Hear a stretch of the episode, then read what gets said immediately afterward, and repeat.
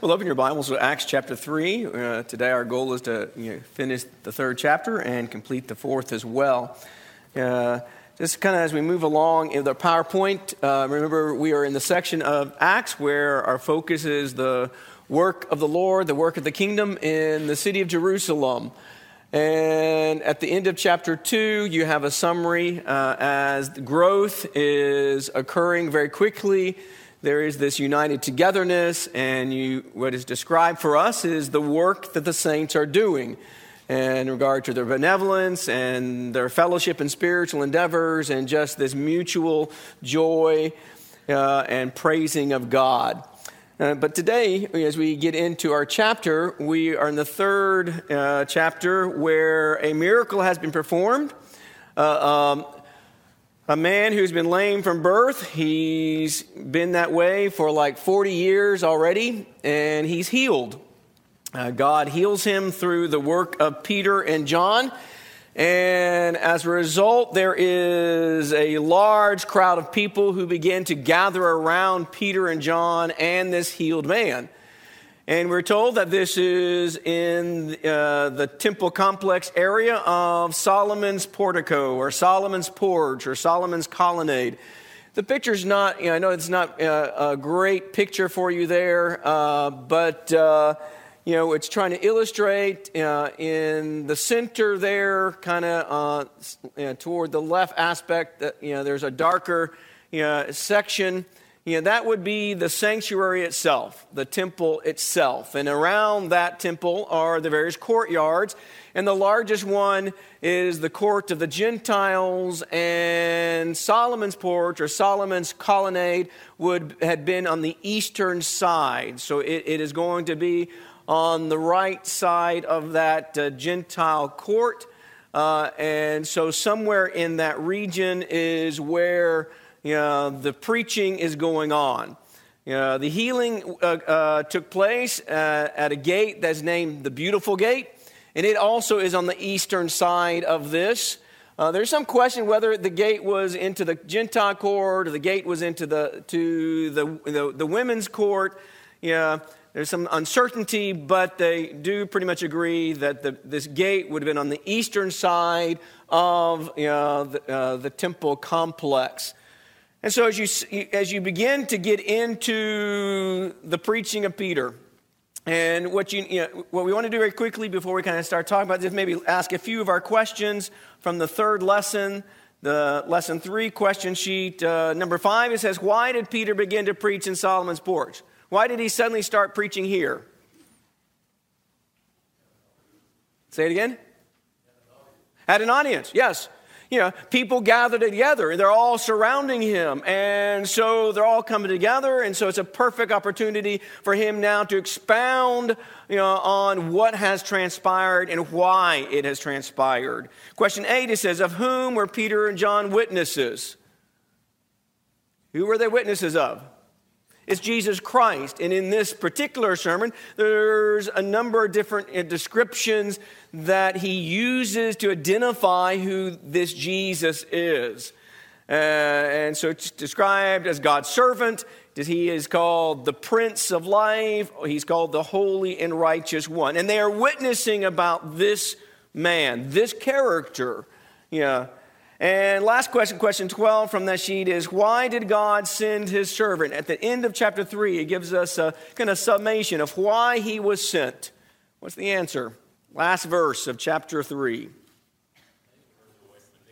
All right, he was sent to, uh, to bring the blessing of turning men, for turning Jews away from their wickedness because it is that wickedness that separates and alienates them from their God, from Jehovah.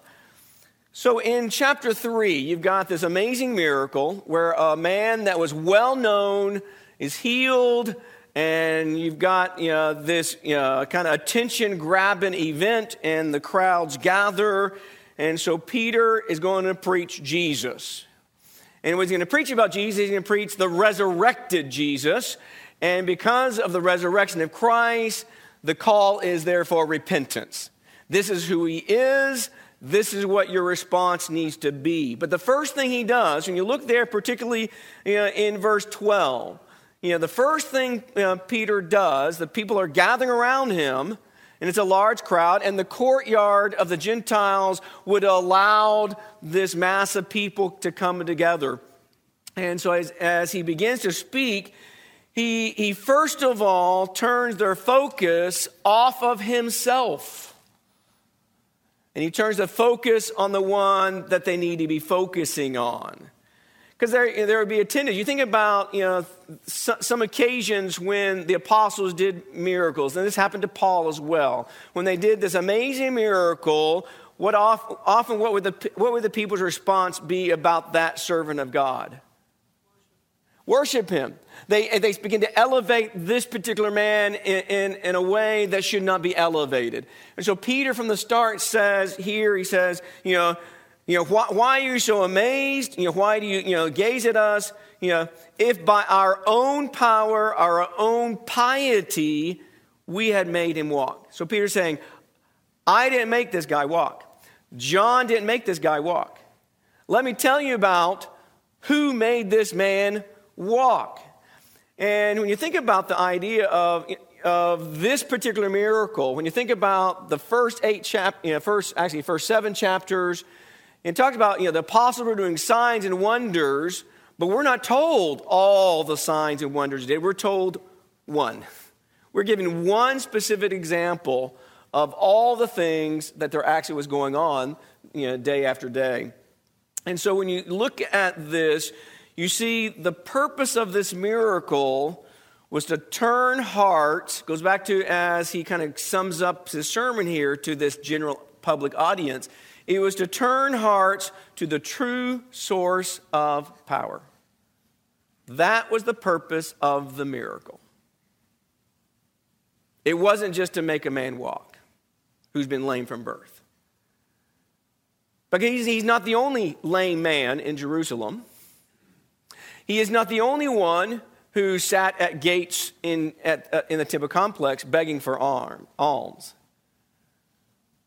But by the Spirit, Peter and John select this particular one on this particular day, and Jesus heals him so that it creates an opportunity, so it creates an audience, so they can turn their hearts to Jesus, the servant of God. And that's, pr- that's pr- the primary description here in this sermon that Jesus is the servant of God. You notice the, the sonship of, uh, of God is not the emphasis here.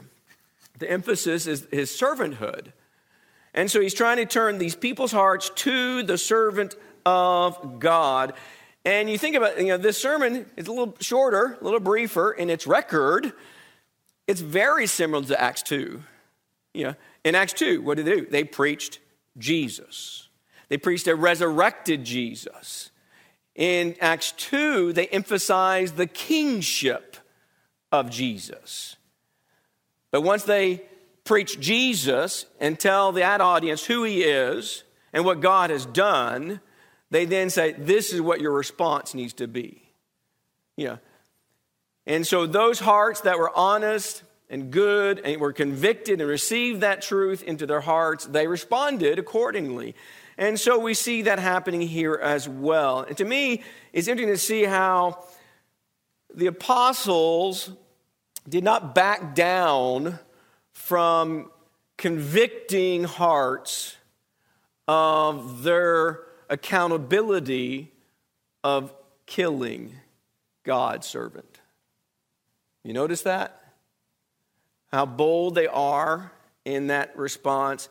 Because he says, okay, I'm not the one who healed this guy. No, he says in verse 13, it is God's servant Jesus. That's the one the source of power came from. It's this Jesus. Well, who, well you know, which Jesus is? If you recall, the name Jesus was it's a very common name. But this particular Jesus is the one who healed this man in such an amazing way. And he says, You delivered him. You disowned him.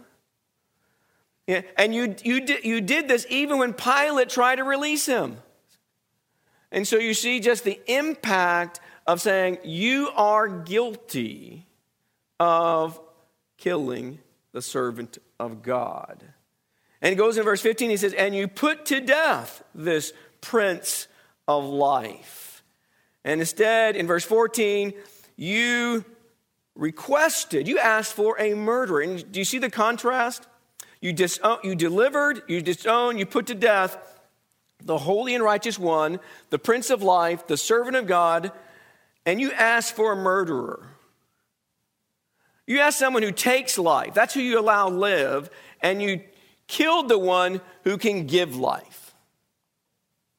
The word prince here is actually the same word that's used over in Hebrews chapter 5, 9, and Hebrews chapter 12, verse 2. It's the same word. And your versions in Hebrews probably will use a word such as author or source of salvation. And that's the idea of the, the idea here is when he says in, in verse, uh, you know, verse where he says the prince, uh, verse 15, you put to death the Prince of Life. You put to death the author. Now, you may have a version that has that word here instead of the word prince. The New American Standard Version uses the word prince, but really it's the same word as the author, the source of life. And so you ask for someone who takes life, and you, and you, and you killed someone who can give life, but not, not just physical life, but he can give you eternal life. And so he's really driving the point home here of the fact of their guiltiness of what they have done, that they are not exempt, they're not excused. And in spite of what they did, what did God then do? Is the, the same point he makes in, in Acts 2. This is what you did to Jesus, and then God turned around and what? Raised him up. You know, that's, that's kind of the, the, the big point in each sermon here. God raised him up. This man that was dead, that was killed unjustly, is alive again. And he's alive again because God raised him up. God the Father, Jehovah raised him up, and he did so according to his plan, according to his purpose. And so it talks about, you know, you know the beforehand uh, uh, aspect of God's scheme that was spoken by the prophets and how God has glorified, God has raised him from the dead. And you look here, and he then he goes into, particularly you see in verse, uh, let me find my verse here. Uh, in, in, verse 17, he says, okay, I, he says, I know, you know, you know, he's being very bold, very, very kind of, you know, you, you are guilty. You know, you have transgressed God, and this is how you've transgressed God. You know, and he says, But I know you did it in ignorance. You know, and you did it in ignorance just like our rulers did it in ignorance. He's not excusing what they've done, but he's saying, you know, it is your ignorance that was at play that led you to choose this path. Now, they were not completely ignorant of God. They were not completely ignorant of the prophecies. They were not completely ignorant of what uh, yeah, that pertained to the Messiah. But ignorance was at play. But did that ignorance excuse them? No, it did not excuse them. Yeah. Ignorance, yes, was at work, but it is not an acceptable excuse before God. And, there, and I think the reason why is because God told you beforehand all of these things that have happened. And so there are three different prophecies or promises that are spoken, referred to in this sermon. The first one that is implied there is in verse 18 when he talks about the suffering Christ, the suffering anointed one of God. And that's a strong theme in the sermons of the apostles that it was God's plan and God's predetermination and God's will that his servant fulfill the suffering aspect of that plan. And so, perhaps, what passage is Peter implying in verse 18. That how by the prophets God before and told you all these things. And he's fulfilled. God has fulfilled those things. You know, when his Christ, his anointed one, suffered. What prophecy can come to mind? Isaiah 53. That's, you know, that's, that's the big one. And we call and we and it's basically the suffering servant is is is that particular prophecy.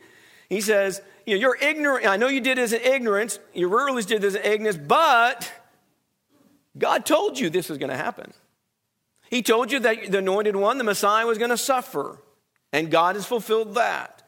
Uh, he told you know, he, he refers to in verse 22 he refers to a prophecy that he spoke through moses and this one has to do with the idea that there's going to be a prophet like unto moses and you must heed him once again god said this he's going to raise up a prophet like moses and he says and to him you shall give heed to everything he says to you. They hadn't done that, had they? He came, but they disowned him. They rejected him and they killed him. And the third one is down in verse 25, where you've got the promise that was made to Abraham concerning the seed of Abraham, that through his seed all families of the earth shall be blessed. And so their ignorance, though played a role, did not excuse them from accountability and bearing the guilt of their actions and their choices. Because God told you, but you didn't listen to God. You were ignorant of those revelations from God. And so, you know, as he begin, like I say, he's going, for, go for, going to trying to, he's trying to convict the heart here. He's trying to convict their, their minds of who Jesus is. He is the source of healing, but the emphasis is not on the man that was healed. The emphasis on the source. The emphasis on the Holy One of God and what that now means to you. And so then, as he kind of bring, is bringing his lesson as recorded here in Acts 3, to its conclusion, he basically offers the invitation. And so, this is who he is, this is what you did. And he says, uh, you know, God raised him up, sent him to bless you from turning every one of you from your wicked ways. And earlier, he, he very specifically uh, expounded a little bit on what that involved in turning away from our wickedness. But what do you think when he says, For you first, God raised up his servant and sent him to bless you? What does that imply? What does that word you first imply?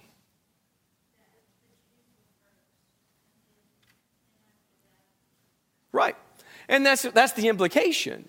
You know, and so you think about this idea where, where did the work and the cause of Christ kind of have its beginning and, and its beginning growth? It was in Jerusalem, all part of God's plan.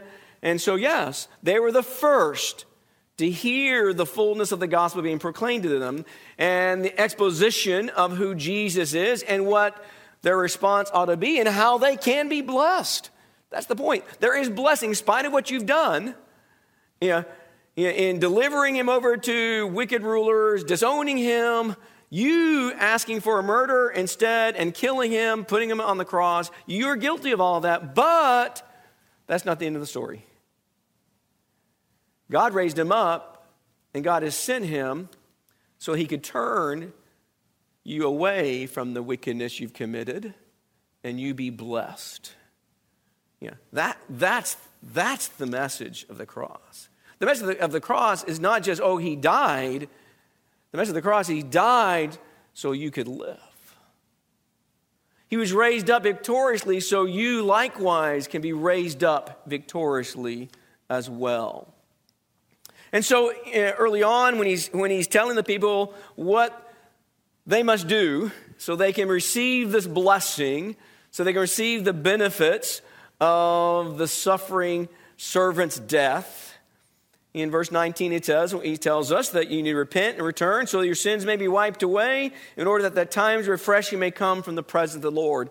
And what you see here is a very similar, very similar comparison to Acts 2:38. It's the same it's the same lesson. It's the same command. Where Acts 2:38 it says, "Oh, you must repent and each of you be baptized in the name of Jesus Christ." Turning or being converted involves baptism. Why? It's so that sins will be wiped away, so sins may be forgiven and remitted. And as a result of that, you will receive the gift of the Spirit. You will receive these times of refreshment or refreshing that comes from the Lord's presence. Think about it. You're being convicted in your heart that you have killed the very one that generations upon generations of Jews have been looking for. And so you think, you think of perhaps of the guilt bearing down on you. And yet, here is this message of hope. In the midst of that darkness, as if you, you, can't, you, can't, you can't see the end of the tunnel, you know, you're just engulfed in darkness with sorrow and grief and the weight of your sin. And the message then says, But if you'll repent, if you'll be converted, God will wipe away that sin. God will forgive that sin, and you will receive the gift. You will receive refreshment that only God can. And you think, where is this coming? It's coming from the source of the one who healed the man. The one who healed this man, Jesus, is the one who can heal your soul. He can take the deadness of our existence and he can raise it up and bring life back to us. And what hope that really is and that's what the apostles were sent to do. They're, they're sent to proclaim a gospel of Jesus. And key to that is the death, burial, and resurrection. But the death, burial, and resurrection is all about salvation. It's about repentance. It's about life coming out of death. And so, you, so chapter 3 ends with this idea, uh, uh, we'll go back here, ends with this idea of blessing uh, that comes from the servant. Uh, and so that's the goal. God wants to turn men, starting with the Jews, wants to turn them from wicked ways. And so that's why he commands them repentance. And with that repentance, with that conversion, there comes you know, forgiveness, there comes refreshment. Anything you want to add, anything you want to add to you know, chapter 3 that I've not touched on? Anything you want to add to chap- with chapter 3 that I've not touched on?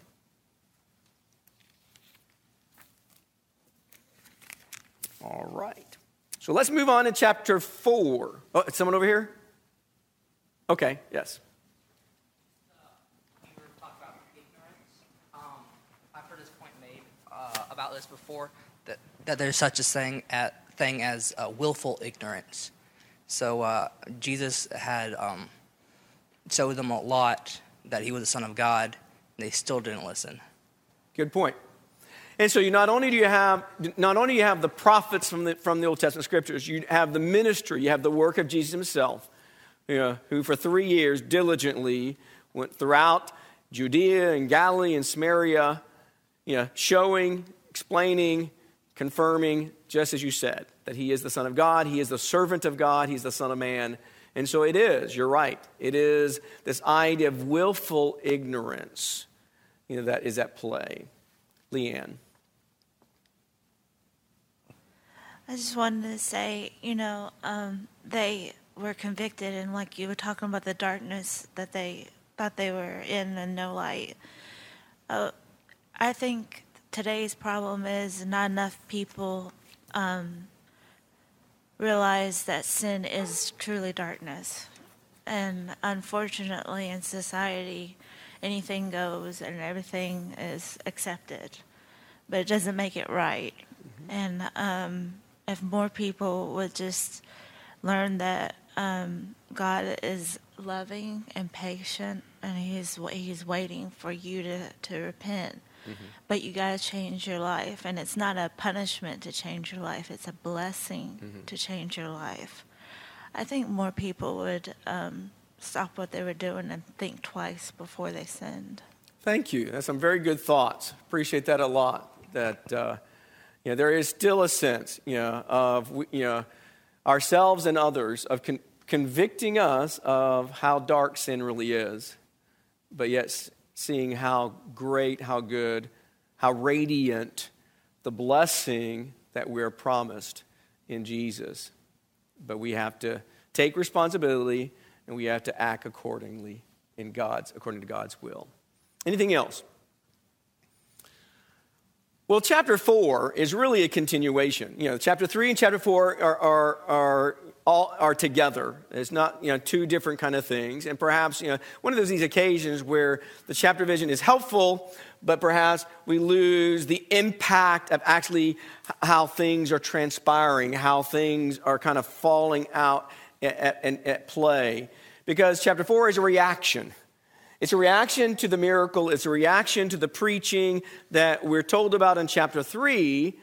And so you think about uh, in. Uh, in, in chapter 2, at the end, last verse, it talks about how, how the people are having favor with all, all the people. And so you have, you know, the Christians and the growing church in Jerusalem. You know, there is this, you know, this really good favorability that is, is happening in the community, but that now is being interrupted.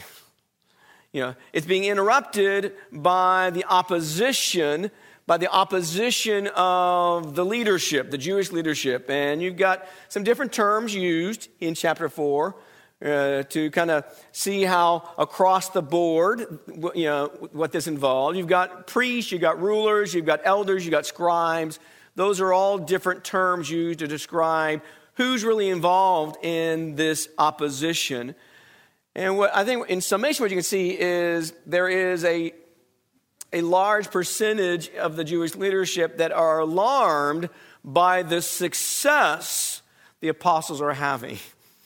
They, they, they want to stop this flow and spread of the gospel of the resurrected Jesus Christ. And at the helm of this opposition is a group, is a sect you know, uh, called the Sadducees.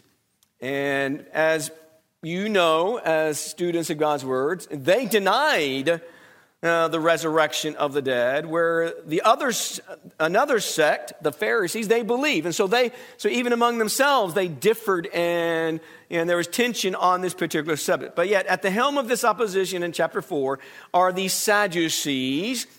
Uh, and this group uh, basically kind of originated, came into being, you know, uh, sometime in between the testaments we call the period between the testaments between so basically between you know when the book of malachi ends and, and before you have the coming of christ or the coming of john you know sometime between the, that period of a few hundred years is when this sect developed among the jews and among the leadership. They generally were very were the wealthy ones and as a result, they were also generally were very influential ones, very powerful leaders, and therefore they had a major force in the Sanhedrin. They were a major force to, to reckon with in that council, and their presence was strong even in the priesthood. And you think, so that, that's what's at play here. And so they are disturbed. They're disturbed that the resurrection of Jesus is being proclaimed. You think Acts 2, you know, sometime later, we don't know how many days, you know, days or whatever, weeks between Acts 2 and Acts 3, same message. In between, they've been preaching that same. So, like say, you know, the preaching of the resurrected Lord is major and foundational and fundamental to the gospel and to faith in believing in the name of Jesus Christ. And this group are really upset with that. They're disturbed by that. And so, what they do now, picture this in chapter 3, they are preaching and teaching because of the, the miracle of this lame man. And, and so, people you know, are, are see this. They see the healed man that they know, whether by name, they know by at least by face, and they see the evidence there. They all gather together. You know, Peter and John then begin preaching. That's what they're here. They're sent to preach Christ. And so that's what they do. They're doing this in, in, in this courtyard of the Gentiles, uh, uh, uh in the area of Solomon's porch. And it says, verse 1 as they were speaking. You know, so we got this, con- I believe, a condensed version of the sermon, of the lesson going on in chapter 3. And in verse 1, in verse 7, he says, as they were speaking. He says, the priest and the captain of the temple and the Sadducees came up to them, being greatly disturbed because they were teaching and proclaiming. And he says, they laid hands on them and put them in jail until the next day. Now, picture this. You know, picture, let, us say, you know, you know, here we are, and let's say this is, you know, Solomon's porch, and, and, and, and we are packed and bursting at the seams of people. And so if you, if you think, if you pack us in, we, we go, we're going to go against, you know, codes here. You know, so we're going to pack ourselves in, and, and we are, you know, we are shoulder to shoulder because people are, are interested, they're excited, they're amazed, they're filled with wonder, and they want to hear how did this man be made to walk? And so you, are pressing in here, and, uh, and so and, and you and you and you're in that audience, and here's Peter in front of you, and John is in front of you, and you are just just grasping and, and holding on to every word they said. And then coming from the back of this crowd, you've got this Jewish leadership with the necessary people working their way through the crowd as Peter and John speaking. They work their way through the crowd and they laid hold of them and they take them out. That's what happened. It's not like they took, you know, okay, they, they're ended, the crowd's dispersing, and, and then later on they go find them. No, they come into this audience and they take him, they take them physically out. Was it just Peter and John that they took? No. Who else do they take? The healed man. They take the preachers and they take the evidence, the confirmation. Now, that's not so apparent in verse 3. That's really apparent, you know, in verse 14 when they're, they're, they're brought out and they're set in the middle of the council. And it says, And seeing the man who had been healed standing with them, they had nothing to say in reply. There were three men, at least, that were taken, arrested, and put in jail that night. And it wasn't for crimes that they committed. Let me ask you this this tactic of kind of coming in on the crowd, what, what, what, what could have that had on the audience? What, what, what, what do you think? The leadership coming in, arresting these three, taking them out. What do you think that could have had on the audience? Mitch, just say it loud. I think the leadership typically would uh, hope that that would stop it, but typically what it does is it, it makes it spread even more. Right. And I think, you know, things like whether that was their intention or not, I don't know. But you do know that, you know, you know, they would want to try to strike some fear into the audience, fear that this could happen to you too. Remember what you know the parents of the you know man that was born blind that Jesus healed? You know, because there was the threat out there. You know, and the parents were very hush hush about what had transpired because they didn't want to be kicked out of the synagogue.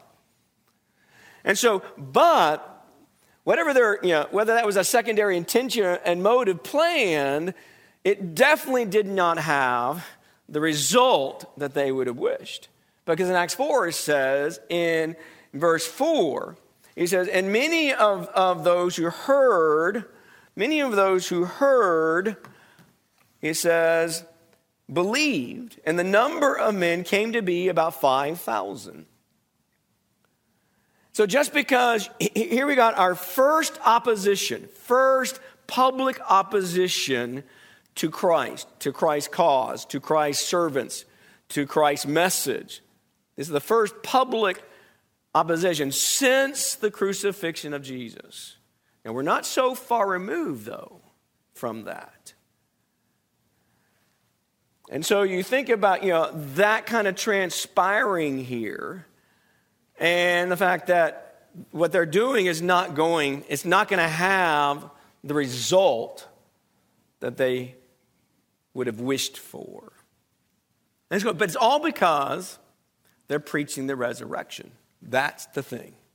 Remember, it's coming, the, the ones who are at this, the lead of this are Sadducees. They don't, they don't know, not only do they believe in the resurrection of Jesus, they just don't believe in the resurrection. There is such a thing. And so, audacity to say that the Son of God, the servant of God, came, you know, did all this great work, taught all these great things, and then we put him to death, and now God raised him up. That is not what they wanted to be preached. And that's not what they want spreading around. Let me ask this question. Based upon 1 Corinthians 15, that's that resurrection chapter. Basically, let me ask you this question. If Jesus was raised from the dead, see, they're preaching the resurrection. If Jesus was raised from the dead, um, what does that mean for the resurrection of all men? Yes. It means it's true, it's real. If Jesus raised him, that mean there is a resurrection?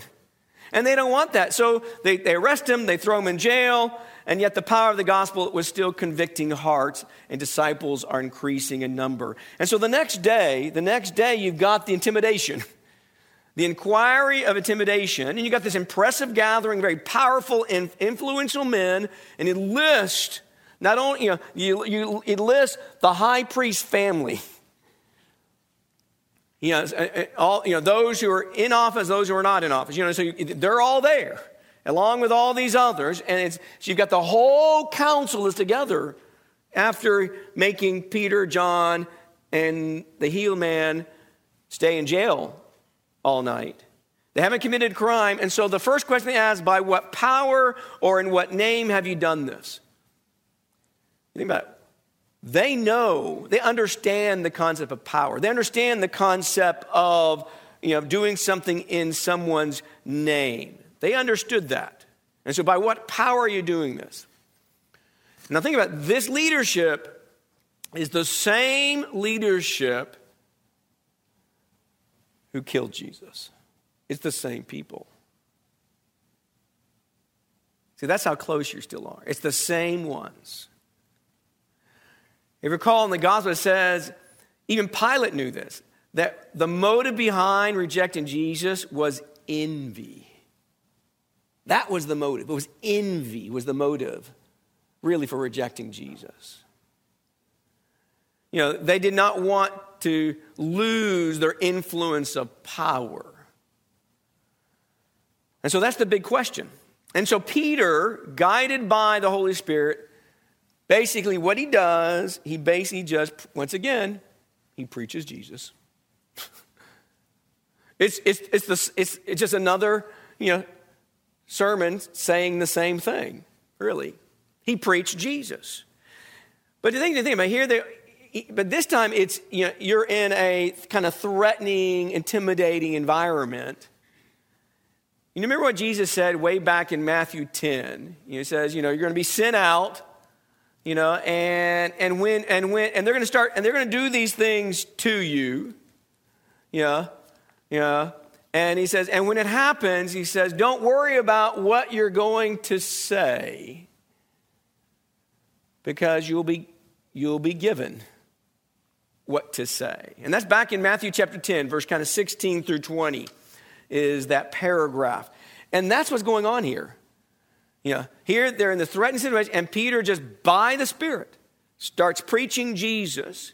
And once again, he, what he emphasizes, he says, Jesus' authority, Jesus' power is the one who healed the man. You, though, you crucified Jesus.